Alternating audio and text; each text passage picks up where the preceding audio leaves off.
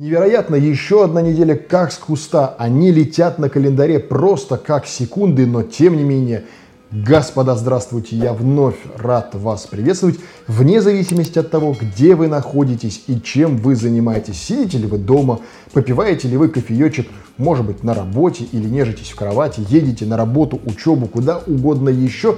В ближайшие 10-15 минут, что я вас застал, с вашего экрана самые лучшие, самые прекрасные, технологичные и технологические новости того всего, что произошло на этой неделе, на этой самой планете планете. И давайте, в общем-то, прям сходу начинать. Цена и характеристики ТВС наушников Huawei FreeBuds Pro раскрыты инсайдером. И в данной новости интересно, пожалуй, что не наличие в наушниках чипа Kirin A1, не ценник наушников в 150 баксов, а это, считайте, практически 10 тысяч рублей даже не факт того, что, в общем-то, нейминг Kirin A1 как-то очень сочетается с каким-то чипом от Apple A1, который был в наушниках Apple AirPods, а факт того, что вообще какие-то есть инсайдеры, которые что-то пытаются раскрыть про Huawei, кому что может быть настолько невероятно интересно про Huawei, что там должны быть какие-то невероятные инсайдеры, которые что-то будут раскрывать. Ну, выпустят и выпустят, окей, выпустят, посмотрим. Одно лишь нам известно уже совершенно точно благодаря инсайдеру, что наушники как-то очень-очень сильно кого-то нам напоминают. Релиз маячка Apple AirTag подтвержден официальным руководством. Причем заголовок звучит многообещающе, как будто бы Apple нам прям сама что-то рассказала. А нет, читаешь новость, и там снова про сетевых информаторов, которые где-то что-то увидели, какую-то инструкцию, бла-бла-бла. И здесь интересно несколько вещей. Первое. Насколько нужно доверять таким заголовкам? И, в общем-то, стоит ли после таких заголовков считать некоторые издания авторитетными, потому что это откровенная желтуха. Во-вторых, что, в общем, судя по всему, Apple AirTag быть и вроде как его выпустят уже вот на следующей неделе и покажут нам на презентации. Если следовать всему тому, что нам говорят сетевые информаторы, то представлена уже документация, которая была запущена в печать, и согласно информации на фото, гаджет будет поддерживать беспроводную зарядку, которая будет поставляться в комплекте. Нигде в новости не говорится о том, Какое же руководство и кому что подтвердило, это абсолютная бредятина в этой новости. Но факт остается фактом.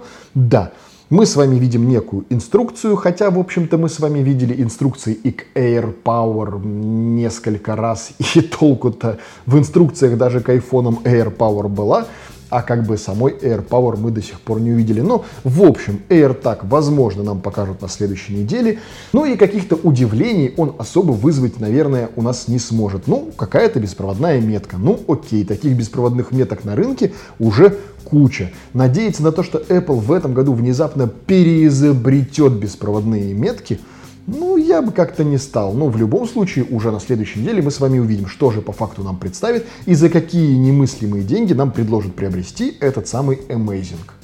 Яндекс впервые выпустила робота-курьера на улице города. Беспилотник обнаружили на одном из перекрестков в Москве. По словам очевидцев, Яндекс Ровер приостанавливался, если видел перед собой проходящих людей, а затем продолжал движение по намеченному маршруту. Сообщается, что робот-курьер также умеет определять цвета светофора. Беспилотник терпеливо выждал, пока на перекрестке загорится зеленый, и лишь потом принялся пересекать проезжую часть. Ну все, ребятки, киберпанк, который мы заслужили, уже добрался до Москвы. Остается загадкой лишь несколько вопросов, на которые можно пытаться ответить, посмотрев на аналогичный опыт в той же невероятной, прекрасной, нигде не загнивающей Америке. В Сан-Франциско, в общем-то, такие роботы давным-давно уже ходили и продолжают ходить, и там это вовсе не эксперимент, а вполне себе рабочая штуковина, и они там сталкиваются с рядом проблем. Во-первых, их тырят. Ну, то есть прям откровенно, просто бомжи, которых, например, в том же Сан-Франциско, ну, просто больше, чем, по-моему, прям обычных людей города, они их просто воруют, потом их сдают, я не знаю, там, на металлолом, может, я не знаю, их э, насилуют техногики, я не, не знаю, что с ними там кто делает, но факт остается фактом, их воруют. И если на два этих вопроса хоть как-то можно ответить, исходя уже из имеющегося опыта использования помноженного на российский менталитет, то умозрительными остаются ответы на ряд других вопросов. Будет ли робот-курьер от Яндекса беспалево переносить закладки? Насколько частыми гостями эти роботы будут становиться в металлоломах Московской области? Будут ли их пытаться использовать не по назначению, вплоть до самых неприличных? И стоит ли им гаситься во время праздника Курам-Байрам? Ну, в общем, вопросов немало, ответов на них пока что нет. Нет лучшего способа их получить, чем на практике. И нельзя не порадоваться за Яндекс, что они вот такие вот технологии продвигают. И, по крайней мере, из того, что мне известно, Яндекс запланировал на 2021 год 150 миллионов долларов инвестиций именно в сферу разработок в области роботов и роботов-курьеров в частности. То есть этим технологиям быть, этим технологиям совершенно точно развиваться, совершенно точно никто не планирует останавливаться просто на ну, каком-то маленьком тесте или эксперименте. И можно было бы говорить, что все это утопия, если бы Яндекс уже несколько раз не переворачивал наше с вами мировосприятие. Вспомните, по крайней мере, ну вот из банального, кто когда последний раз ловил такси вот так вот, выставив руку вдоль дороги? Яндекс Такси пришел и переделал рынок полностью. И таких примеров, которые вот именно произошли с помощью Яндекса, их немало. Вы просто пороетесь в своей голове, повспоминаете, какие сервисы Яндекса вот так или иначе используете, и придите к выводу, что на самом деле его проникновение в вашу жизнь гораздо глубже, чем вы сами себе умозрительно могли представить. Поэтому, возможно, и Яндекс роботы-курьеры в общем, сделают такой же немалый переворот в нашем с вами сознании. Поэтому остается надеяться только на лучшее во всей этой истории, во всех смыслах этого слова.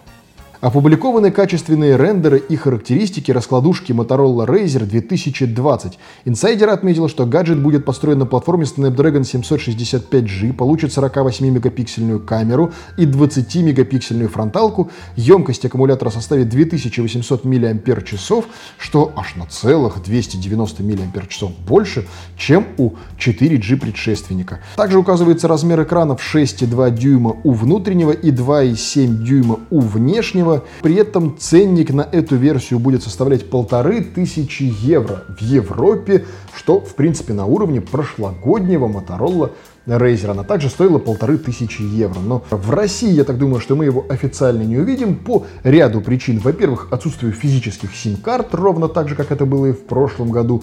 И в нем есть только eSIM, и едва ли у нас найдется какая-то невероятная, экономически выгодная масса людей, которая захочет использовать телефоны только на eSIM, учитывая то, как эта технология сейчас развита в нашей стране. Хоть, конечно, и шагнули, но тем не менее факт остается фактом. Пока что все это в состоянии зародыша. Это раз. Во-вторых, цена полторы тысячи евро, помноженная заодно на наши растаможки, РСТ и прочую ерунду, выдаст вам цену где-то на уровне побольше, чем у Galaxy Z Flip точно, и подбирающийся к ценнику Galaxy Fold. А там встает вопрос, собственно, а зачем нужна раскладушка от Motorola с откровенно посредственным аккумулятором, без беспроводной зарядки, с пластиковым корпусом, без каких-либо возможностей установить туда физические сим-карты, а в нашей стране, да, это актуально, с кучей-кучей-кучей-кучей-кучей еще других вопросов, на которые нет, к сожалению, ответов еще со времен прошлого Razer, но, тем не менее, в общем-то, зачем нужен он, когда есть вполне себе вменяемые другие сгибаемые смартфоны, если вам так хочется угореть именно по сгибаемым смартфонам.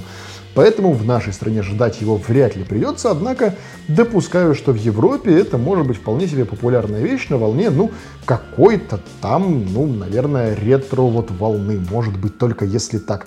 Никаких других обоснований для использования этого гаджета пока что я, к сожалению или счастью, не вижу.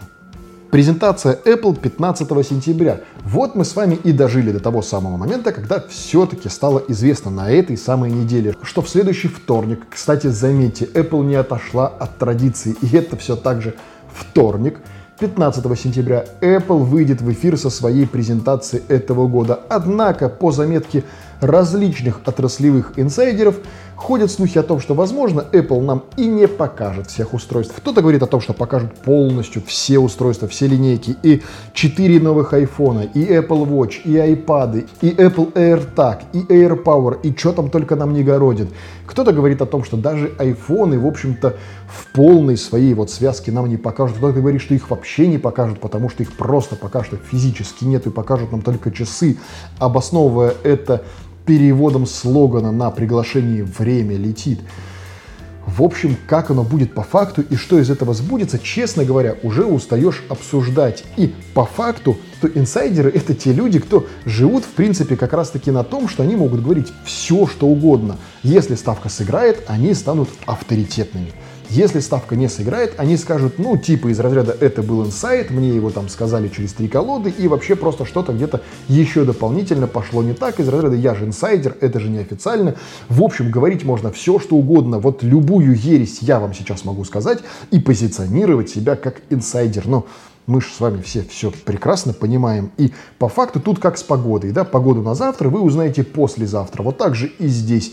Все, что будет на презентации, мы узнаем с вами, собственно, на презентации уже во вторник.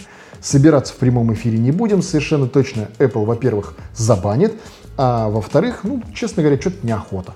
Поэтому в нашем телеграм-чате, который прикручен к телеграм-каналу, если вас там еще нет, не вижу ни одной причины туда не зайти и не подписаться. В нашем телеграм-чате в онлайне, в текстовом режиме мы все это дело проведем, пообсуждаем, поразговариваем. Там будет весело, но выходить в онлайн на ютубе я, пожалуй, что пропущу. Оставлю это дело для других более известных, авторитетных, именитых блогеров, даже несмотря на то, что их всех также банят каждый год. Названы характеристики беспроводной зарядки Apple для iPhone 12. Слухи, связанные с планами Apple выпустить iPhone 12 с поддержкой более производительной технологии беспроводной зарядки, подтвердил еще один источник.